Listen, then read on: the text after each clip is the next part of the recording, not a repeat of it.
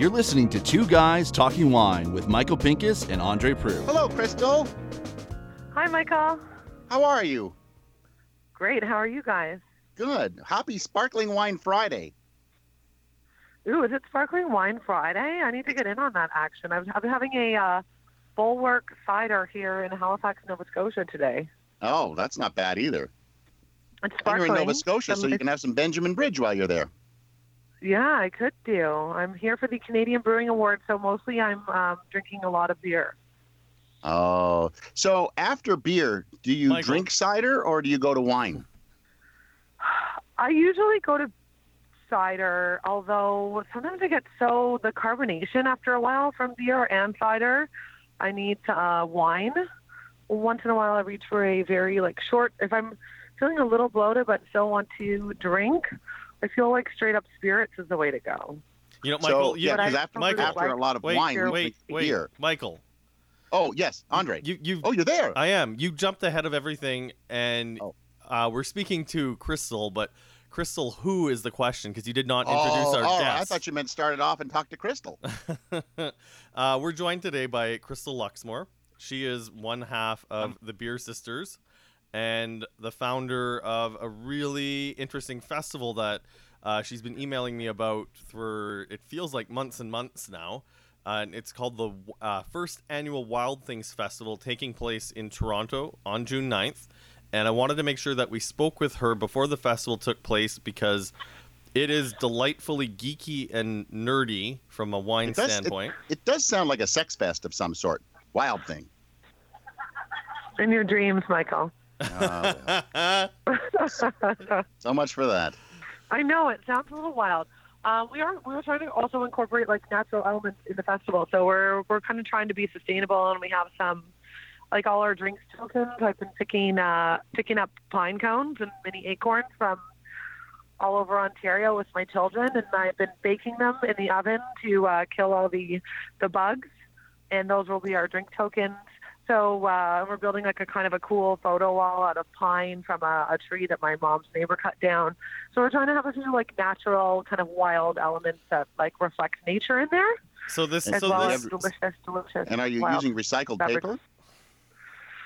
Uh, not always, because we have to get some signage printed, and there's not always that choice. so this festival, it's it's a it's a walk around uh, tasting festival where people will have a chance to taste and try different. Um, let's see, your your press release says wild fermented beer, uh, wine, and cider.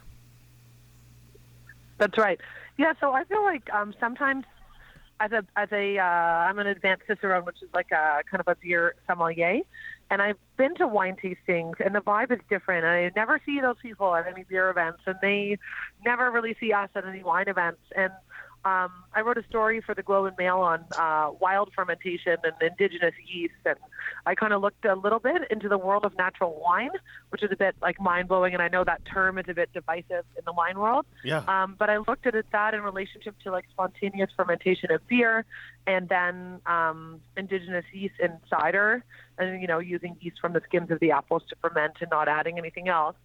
And I kind of found like, especially in terms of uh, flavors, that the three worlds finally could meet. And I'm really interested and I'm passionate about um, people who love wine trying beer and, and understanding that beer has changed and evolved and that there's these flavors in beer that are a lot like flavors in wine and the same with beer people you know i want them to go out and drink wine and i know a lot of my um, beer geek friends who love kind of uh, lambics which are like spontaneously fermented beers and wild american ales love natural wines um, so I've, I've already seen that kind of happening so that's why we wanted to create Wild Things Fest to kind of bring all those worlds together in kind of like one flavor zone where like I think Anthony Bourdain said funk is the new flavor zone. So I, I have a quick question here. It, it goes back a little bit. What was the name that you called yourself? The sommelier of beer is called a what? Um, so there's a Cicerone certification program and there's four levels. So um, I have my advanced Cicerone. Uh, I would Cic- say like a Cicerone? Cicerone. Yep. Cicerone, yeah. Cicerone. How kind of like an Italian word meaning guide. And it was started out of Chicago Um, there's 100 and almost 130 certified cicerones in Canada, and about uh, seven, or I think nine advanced cicerones now, and one master cicerone, which is sort of the equivalent of a master sommelier. Oh, Wow. Cool. So I, I know you, you sort of touched on it, and, and Michael and I, um, like we've talked about wild ferments in the, the past on, on this podcast. I know, especially in Ontario, wild fermented Chardonnay is definitely something that, that I'm a big fan of. oh Um, my God, you but- can't stop. Oh, can shut up, you? Michael. Shut up, Michael. Um, you made me lose my train of thought. Where was I going here with this? Oh, yes. So, when you're talking about spontaneous fermented uh, beers, are, are these something that is sort of cracking into the mainstream, or is it kind of more geeky and off the beaten path, sort of like um, the fine people from the the um, the Living Vine who will be pouring wines at your event? I would say that it is becoming more and more mainstream, but there's some confusion out there, like um, between what is sour beer and what is wild beer. Uh, they're not the same thing, and um, like you can sour a beer by adding uh, souring bacteria like lactobacillus, which you add to your yogurt and get a really tart beer, and you can ferment it really quickly. Um, in the kettle, and it's kind of done in a couple of weeks. And with wild beer, um, and spontaneous fermentation. You can do it a couple ways. So, spontaneous fermentation in beer is pretty rare in Canada because it takes quite a bit of time, and you need something called a coolship, which is kind of like a giant baking tray, and you cool your like wort, so your um, sweet uh, water that you've just extracted all your sugars into. So usually this is all barley grain, and then um, sorry, you have your wort and you boil it, and you pump that hot boiling wort into this large shallow pan in your brew house, and you kind of open some slats in the brew house so you get the the ambient air from outside in, Mhm. and that starts fermenting that wort. Oh, and as it slowly cools, this large mass of liquid overnight, different bacteria and uh, wild yeast from the air and from the brewery itself start fermenting the beer. And then usually it's barrel aged for quite some time, and those barrels are full of microflora, Brettanomyces, um, stuff like that. And often it's blended at the end to taste. So that is is rare, there- um, but it's starting. There's quite a few coolships and new breweries across the country. Wineman in Alberta and Big Rock in Alberta both have one. Bellwood in, in Toronto has one. Mhm. Um, but a lot of brewers are making wild ales by ordering wild yeast that has been um, cultured from wild yeast strains found in the kind of the lambic regions of Belgium, which is where these spontaneously fermented beers come from and are still produced today and are sort of like the granddaddy old world lambics. Um, breweries like Cantillon uh, are sort of the leaders there. So there's um, sort of Brettanomyces wild yeast strains that you can order and then pitch into your beer and leave it in barrels for you know a number of years or six months, and it kind of brings those wild flavors to your beer. Now, Br- Britannia, So our beers at the festival have have kind of I would say most of them are not spontaneously fermented just because it's a practice that's fairly new here. Yeah. But all of them use um, a wild yeast strain, and often it's like a house culture uh, that is individually and, and unique to each brewery. So you you, you talked about them adding Brettanomyces to the to the the beer. I know when we're talking about Brett when it works its way into wine, especially if it's not really well controlled, that's sort of the uh, property that gives wine that kind of poopy, farmy smell. What what does it do to beer? Mm-hmm. Gives it a barnyard smell. Okay. Um, but it's funny because, so it depends. So there's different strains of Brettanomyces, and some of the flavor profiles you get, can get from uh, the different strains of this yeast are, are quite radically different, and they all depend on if you're adding it um, early for like um, primary fermentation. You get a lot of flavors like overripe mango and pineapple. If you're adding it for secondary and putting into barrels for years, then you get very, very dry uh, beers because Brettanomyces can take the beer to almost 100% fermentation, ferment all those long chain sugars, and then it gives you these kind of like barnyard notes, um, some flavored notes that um, brewers describe kind of spontaneous fermented beers are like horse blanket, wet wool, hay, Um, but you can also get like cherry pie. So it's definitely, I feel like for the wine drinker, it might be like a bit to get your head around. Mhm. Some of them are like super funky and barnyardy, and we kind of like that in beer. And they also have a, a racy acidity to them. And other ones are just very like fresh and fruity and tropical. So there's like a big range of types of Brettanomyces, and depending on when you add them to your beer, they do totally different things. Well, that's I, I'm sitting here and I'm just kind of listening and I'm kind of enthralled by what's going on. Well, Michael, if you're free, It's the not it's not just Yeah. beer anymore. if you're free on June 9th, you should definitely head down to the festival. Let, let's I guess Well- let's get to the let's get to the details about the festival before we get uh, too too geeky about it. How many beers are, are going to be uh, poured at the festival? We have 11 uh, beers, all from breweries in Ontario, but all from outside of Toronto, because we wanted to showcase beers and breweries that are hard to come by. Um, and some of them have fruit added. Some of them are fermented in different like wine barrels. So I think they'll all be quite different. And we have five ciders. They're all one-offs, so special batches made just for the festival. And all of the cider makers are only using the yeast found on the skins of the apples um, and not adding anything uh, more yeast-wise. And then we have, and those are all Ontario craft cideries, uh, Rebel Cider, West Avenue, Pommies, um, County Cider. And then we have, uh, oh, an Ernest Cider, I should say. And that is, oh, and we also have a, a Wild Spirit um, that just came into the mix late in the game. So there's a distillery in Toronto that um, uses a wild yeast to ferment its rum. Uh, so they will be pouring at the fest as well. Which distillery would that be? I don't want to guess.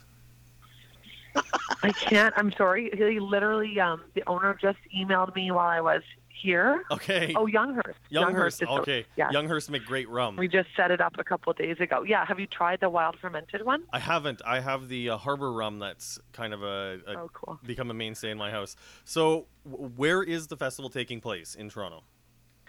Yeah. So it's at Propeller Coffee House. Um, it's a small coffee house, and we're going to clear it out and uh, set up beer bars and a wild cider and rum bar.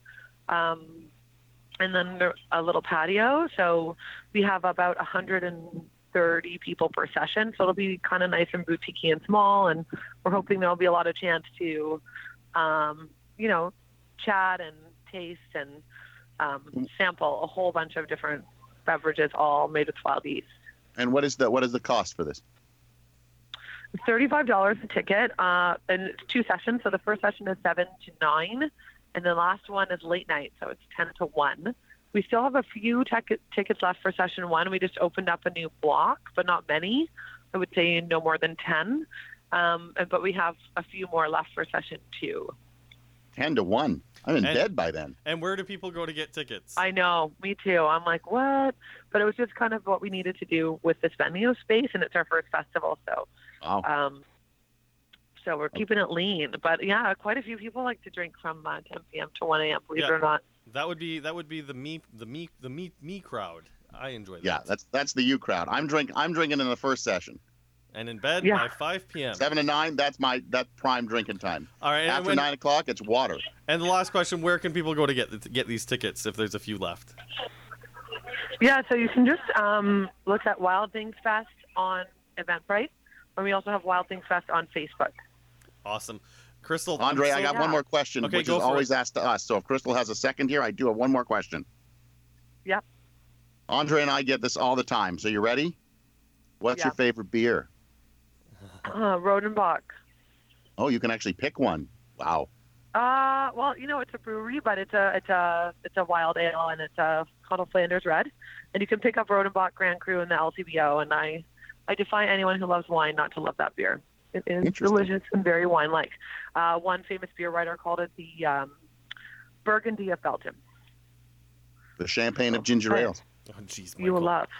Crystal, thank you so yeah, much thank for you the for time. having me on, guys. I know it's it's sort of been a long time coming, and when you get back and in town, I I mean, there's an expression in the wine industry that it takes a lot of beer to make great wine. So I'm sure it'd be fun to sit down with you, maybe taste through some stuff in the future. And Oh, that'd uh, be great. I'm in. I'm in. I love that. Yeah, let's do it.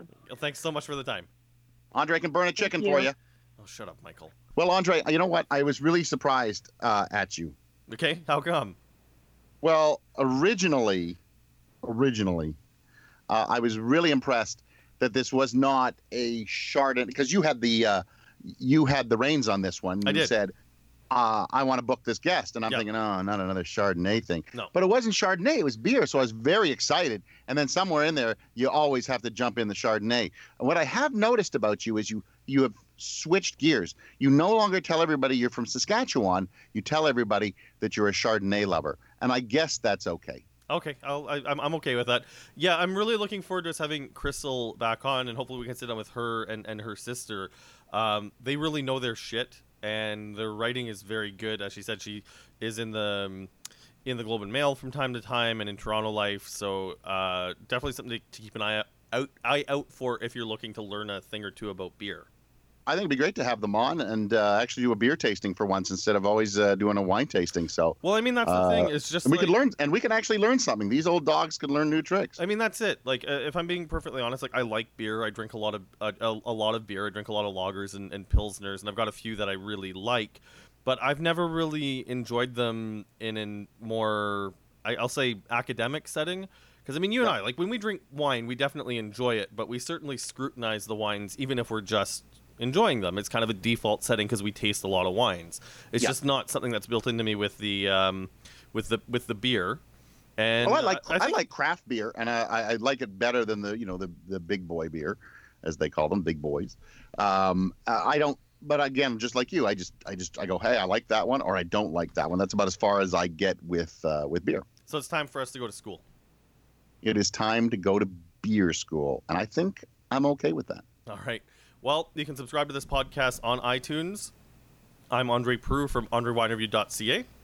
I'm Michael Pinkus from michaelpinkuswinereview.com. You can follow me on the uh, good old social network on The Grape Guy or at The Grape Guy.